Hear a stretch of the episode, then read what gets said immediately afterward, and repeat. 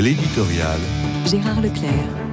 De la venue du pape François à Marseille, on est tenté de ne retenir que ses propos particulièrement fermes sur les migrants. Il n'est pas possible d'ailleurs de contester l'importance qu'il accorde à une telle cause qui fut à l'origine de sa venue dans la cité phocéenne. Mais une autre dimension de cette visite est apparue tout de suite, avec la montée à Notre-Dame de la Garde, la bonne mère qui veille sur tous ses habitants. On s'est aperçu alors du bien fondé du vœu du cardinal Aveline qui avait réussi à persuader le Saint-Père d'associer tout le peuple marseillais à l'événement.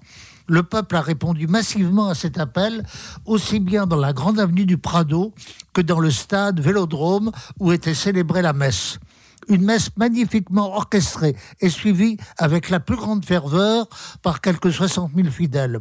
Il n'y avait pas de meilleure façon d'attester de l'identité de l'Église catholique. C'était un très beau témoignage, non seulement à l'égard de la ville de Marseille, mais de la France tout entière.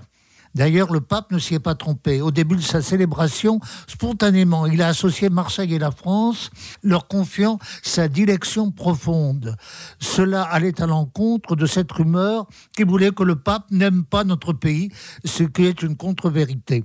Il a évoqué les figures de Saint Charles de Foucault, Sainte Thérèse de Lisieux, Saint Jean-Paul II, pèlerin de Notre-Dame de la Garde. Il s'est même souvenu du Père Leuve de la mission Saint-Pierre-Saint-Paul, qui est une vocation singulière au sein des prêtres ouvriers, évitant toute dérive idéologique. Enfin, il convient de remarquer combien la piété populaire, singulièrement mariale, a tenu une place de choix durant ces moments intenses. Une piété qui n'est pas à dédaigner parce qu'elle témoigne de sentiments profonds qui disposent à une vraie vie spirituelle et évangélique.